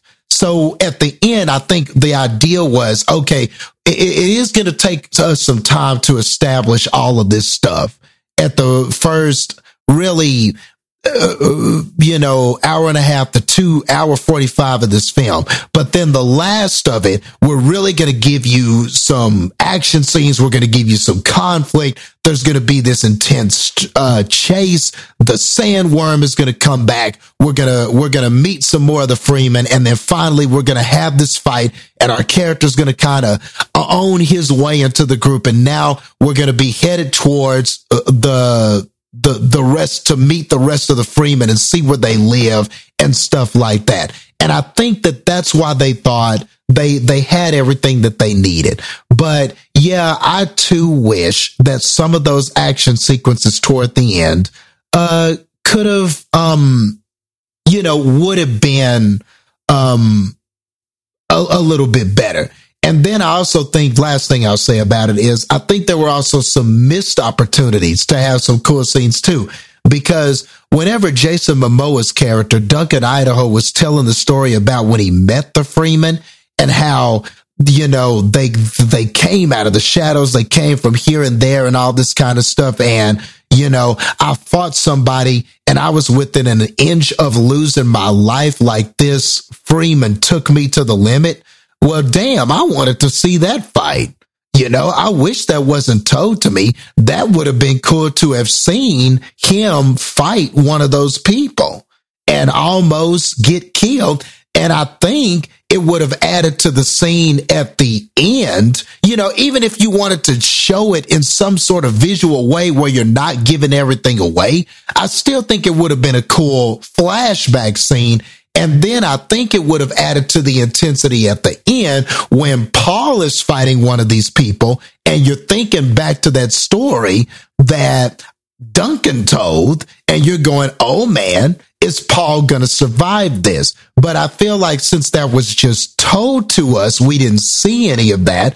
You know, you kind of don't really get that full effect at the end. So again, that was just another uh, missed opportunity that I think probably should have been in the movie. You know, sometimes, oftentimes, characters will exposit things that you just wish there was a scene for, and that was just one of those things. But anyway, that's that's pretty much it for me as far as my gripes. Yeah, I, I looked it up while you were talking. There are 21 fucking Dune books. Wow. The first 21. The first six were written by Frank Herbert. Um, and then the other 15 are written by his son and typically another author. Like his son has some of the notes and stuff like that from his dad and stuff like that. But yeah, there are fucking 21 of these. And crazy enough as this is, this is all still the first book. Like if there's a Dune part two, well, I mean, there's supposed to be, but that'll still be first book. That won't even be into the series. That's that's all first book. From what I read about Wow. these, they yeah they won't go into any of the other books. At least in the first two movies, it would make no sense. But just to kind of give you an example of how you know this is going to be some fucking Jesus allegory shit. These are the names of the first six books. You've got Dune, of course. Then you've got Dune Messiah. Then Children of Dune. God Okay. God Emperor of Doom of Dune. Not Doom, Dune. You've got Heretics of Dune and then Chapter House Dune. That's a weird title, but apparently it takes place on a planet called Chapter House, whatever. But like, yeah, like all those just religiously allegoric names on all of them. Just all up in that Jesus allegory. But like that is what's so complex about this movie is like I said, I know the rest of the story based on the first movie. What how accurate that is, I don't know, but I know the story. And like that's what would like so weird about this movie is like, yeah, we did get so much more detail and so many more elements and stuff like that. But then at the same time, like there's so much still left to happen. And it's with knowing some of those things, I'm like, am I going to even like this second one? But there's a chance because maybe this one will just do it better. Like, you know what I mean? Like, maybe this one will be better with those things. So I really hope that's the case. I mean, one thing that I saw in the first movie, and this is like it's the lightest of spoilers ever for what will be in this, because you did see a glimpse of it in this uh this movie, is that the Fremen know how to ride sandworms. You know, you see that in this movie. Mhm. So I'm not really spoiling Yeah. much. And so Yeah, you get to sand see- surfing. you get to see more of that. Like that's a big part of the rest of the story is riding sandworms. So I am stoked about that because I want to see them ride these big, like, because that looked like a small baby sandworm. I want to see them ride these big behemoth motherfuckers. Because, like, I mean, this is very detailed, but still not really a spoiler. Like, that biggin, you get to see that more. Like, I know there's more of that biggin that big old sandworm. El Gi- Gigante or whatever the fuck his name was. yeah, there's more of the biggin. And I'm excited about that because, like I said, I really appreciated that aspect of it and how integral, like, well, like sandworms are very integral to the story of Dune. Like, so much so that, like, even in the sequels, like, sandworms are a very important aspect of the story. I won't say why, that would be a spoiler, but all I'll say is they're very important. So I like the fact that they took their time with the design of them. You know what I mean? I, I, I with how important th- those are to the story, I liked how they looked. Like they looked like something that is just worthy of their importance. And I didn't necessarily hmm. always feel that in the 1984 Dune. Like I said, they have lots of problems with scale in that one. Because, like I said, whenever they come across the big sandworm in the original 1984 movie, it's big, just like this one. It's huge. But then, like, there's a scene later where somebody rides it. And then, like, so they go back really far, you know? And then it just doesn't seem that big. And I'm like, is it big or not? No consistency. So I at least feel like we'll get some of that consistency with it. Plus, with I guess the attention to detail with this stuff, I I think that at least that aspect of it will will be nice, and I really appreciated that.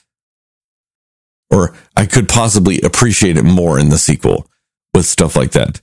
Um, a couple little other things I want to go into just real quick is some of the mythos with Dune that they don't really explain, or maybe they do, but I, I just don't remember.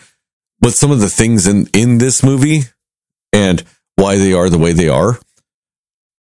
Uh, so you know those suits, those like free suits or whatever the fuck they called them, that they were like, oh, we need those, and then they finally get them. The reason why those are so important is like those suits, especially on a planet like Arrakis, and it's why also like Fremen have them and stuff like that. Like it converts your waste into water. And I mean that in all respects. Like you're supposed to just piss and shit in these suits. And then the suit will clean it and process it and make it water for you.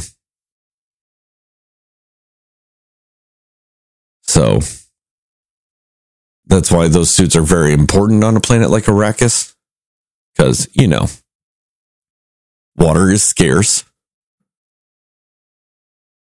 Also, the tent did the same thing. That's what they were talking about. Like, oh, here's some water. And they were like, oh, it's our sweat from the night. The, the tent did the same thing. Mm. Like, as they Mm, sweat okay. and it condensated in the tent, the tent like filters it and cleans it and gives them water for it. Like, the tent is made of the same type of stuff. So that's why that was mentioned in that. I just don't know if they ever explained it re- like better. And I just forgot, but like, just in case, that is the importance of those suits and the importance of the tent and stuff like that. So that's one of those things. I just wanted to like throw that out there so people know, just in case they were slightly confused over that stuff. Um, another thing is there's a reason why there's no computers in this world. You know, like you have electronics technically, but you don't have any computers or anything like that. Um, and the reason being is in in this world, uh, like it's in the year ten thousand. Like it legitimately means like it's our our timeline, like eight thousand years in the future. And at some point, there is a massive war between humans and robots because robots are like AI that were derived from thinking computers. You know, like things computers that actually do computations and calculations and stuff like that. And because of that war between robots and humans, humans don't trust the idea of making computers anymore. And everything started from scratch again, type of thing.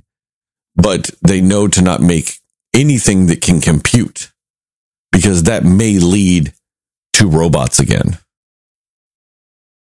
And so that's why there's no actual computers or anything like that in this universe. That's why spice is so important because spice is the only way that they have the ability for interspace travel because they can't make a ship that can actually do calculations to do like the folding space time like they use with Spice to do. They can't make a computer to do that or they won't.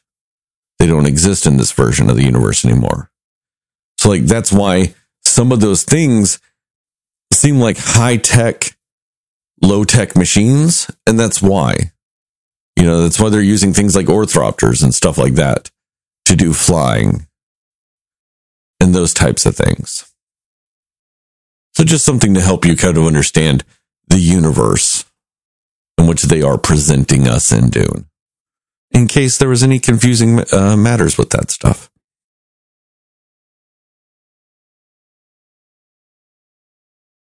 Cool. Very cool. And I had a question. I forgot. Oh no, I remember now. Um, not so much about that, but in the old Dune, is the cast as diverse as this cast was?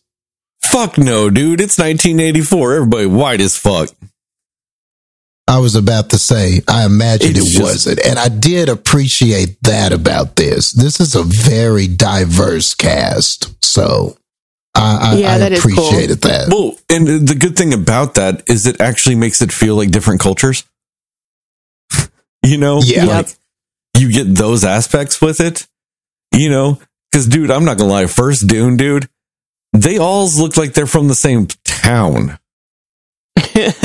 Except for the Harconians. The Harconians in the original Dune are just redheads. That's all they are. Uh, Sting's character in that movie is a redhead. Uh, he's a Harconian in that movie. Um, the Baron in the first one, yeah, he's a big fat guy, but to make him grotesque, he just has like boils and pustules all over his face and shit like that. Like it's whatever.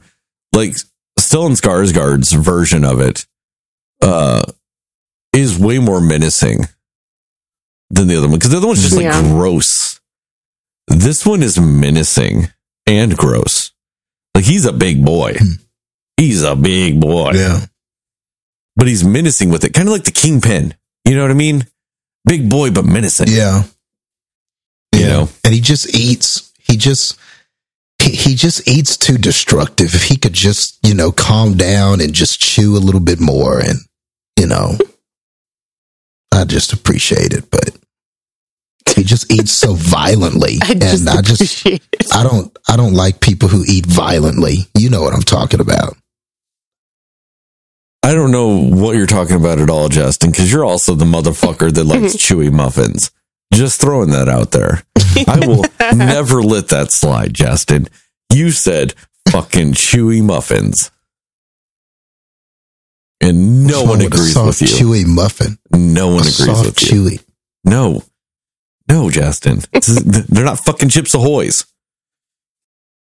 Anyway, Well, I mean, but but even still, you wouldn't eat it violently, right? Like you would just if you it know, was you'd chewy, you would and- have to. You'd have to You be would going, calm down and You would just have to eat eat it. You know how like sometimes in cartoons back in the day, like when a dog eats a steak, it's like the steak's rubber, and he has to just like "Arr," and like stretch it out to take a bite. Yeah, if I had chewy Yes. muffins, they'd be like that. Yeah, you'd have to eat that fucking shit violently. Well, that's just mm, that just that just rubs me the wrong way. I just I just so wanted to jump into the screen and go, "Hey, man, just take your time, bro. It's not going Oh no, that anywhere. just really It's- it's bothers you. yours. You know, it's not going anywhere. It's yours. You Yeah, bought it. But you can't be gluttonous and and just over the top if you eat just all civilized and whatnot, Justin. How are you supposed to know ev- he's evil if he's just eating all nice like? Because there's two types of evil eaters, Justin. There are the ones that are meticulous when they eat, kind of like a hmm. like a Hannibal Lecter.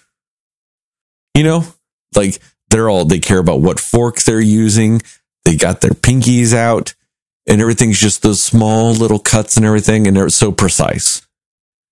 Or you're yeah, gluttonous. I love that about him. Or you're love that about him. That's a those guy are you the can respect. those are the only two types of evil eating out there.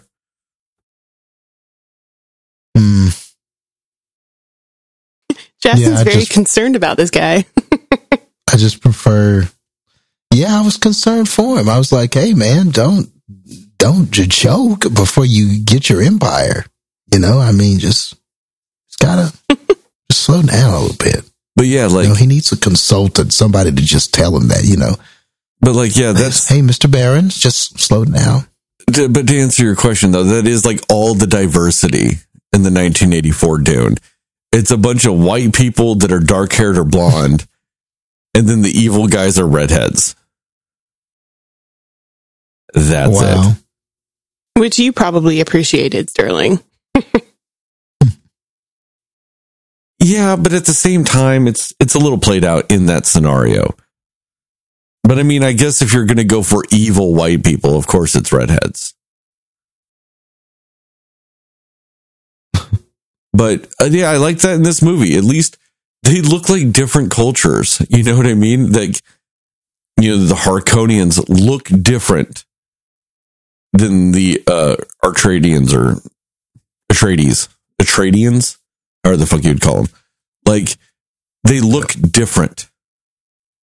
And then the Fremen look different than, you know, the other cultures, which makes sense because they're all on different fucking planets and have different environments. if you Exactly. grow up in a like a lush planet of trees and water and everything, you're not going to look the same as a fucking people and culture that's just been nonstop fucking desert. You know. So yes, that that is a nice touch. That is a very good thing in this movie. That makes a lot of sense. It's more logical to do it that way. You know. And it's just it's nice that like you get some variety with things now like there was the scene with the doctor when it's like speaking Mandarin. Okay, I do think it's weird that Mandarin still exists, I guess, in this context. You know? Like, I get that it's a continuation of our universe and that's why there's English, but like, I don't know, it's just weird that Mandarin was the language they chose in that instance instead of making one up. But it still, it had that aspect to it. And then like, you know, the Fremen looking different and stuff like that. So it, like, well, it w- did throw me off that they were very distinctly going Mandarin. It's still, it's, it's more, it's more everything than something else and adds a flavor of things because that doctor was then able to talk to Paul without other people maybe understanding what he was saying. And then, as much as I don't think it makes sense that American Sign Language is still a thing in this universe, at least it makes sense that that's something his mom taught him to allow them to communicate without other people knowing what they're saying. You know, with as much as there everybody was protective of the prince, it makes sense that certain people would have abilities or have ways to communicate with the prince so other people wouldn't understand what they were saying. So those were nice little Yeah. touches. The one handed sign language was a little weird because I'm like, that'd be so hard to read when it's like one handed and like on their side, but eh, I guess it worked.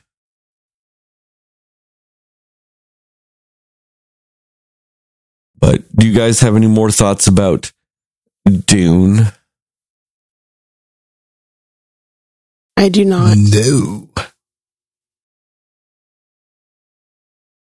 So, on that note, thank you guys for listening to this episode of the Cinema Slayers podcast. Check us out on the internet at www.cinemaslayers.com or Cinema Slayers podcast on Facebook or cinema underscore slayers on Twitter and Instagram or Cinema Slayers pod on Twitter, where I did do a one minute review on this movie, which got a very weird comment on it because all I said in it was that I was bored. It was a very long movie and I felt like there were some scenes that were unnecessary in the movie.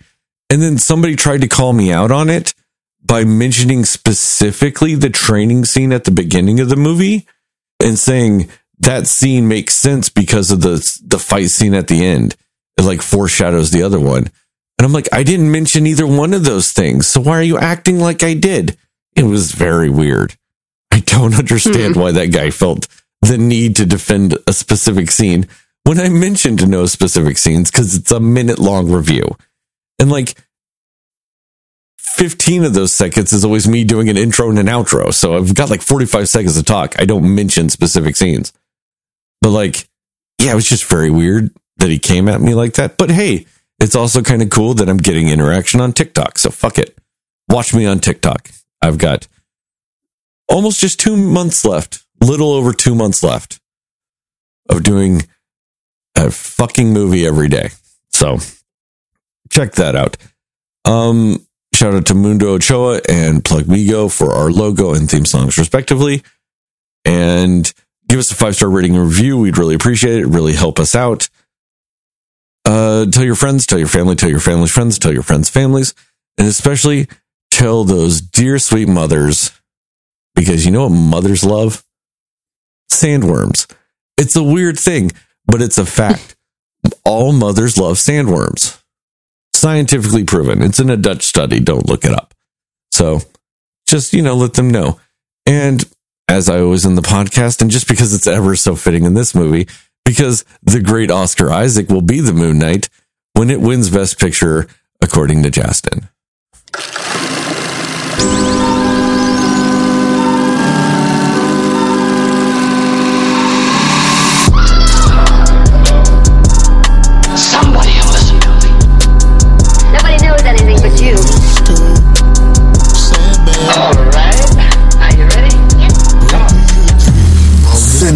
Somebody Slayers. I give the cutest I've ever seen. Oh, Mr. Sandman. Bring me a treat. Oh, Mr. Sandman.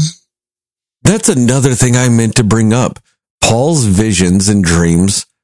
I don't know if they were intentionally spotty and inaccurate or whatever, but that was very weird also. Because there were sometimes, like, he completely pictured Duncan's death accurately. But then, like, he kept having those scenes where he's like talking to that guy he kills at the end of the movie. It's like, and that guy's like, yeah, we're best friends and I'm going to show you all about the desert. And then when they get together, they murder him. So what is it? Mm-hmm. Mm-hmm. I meant to bring that up, and you reminded me of it when you were talking about dreams and your little Sandman song.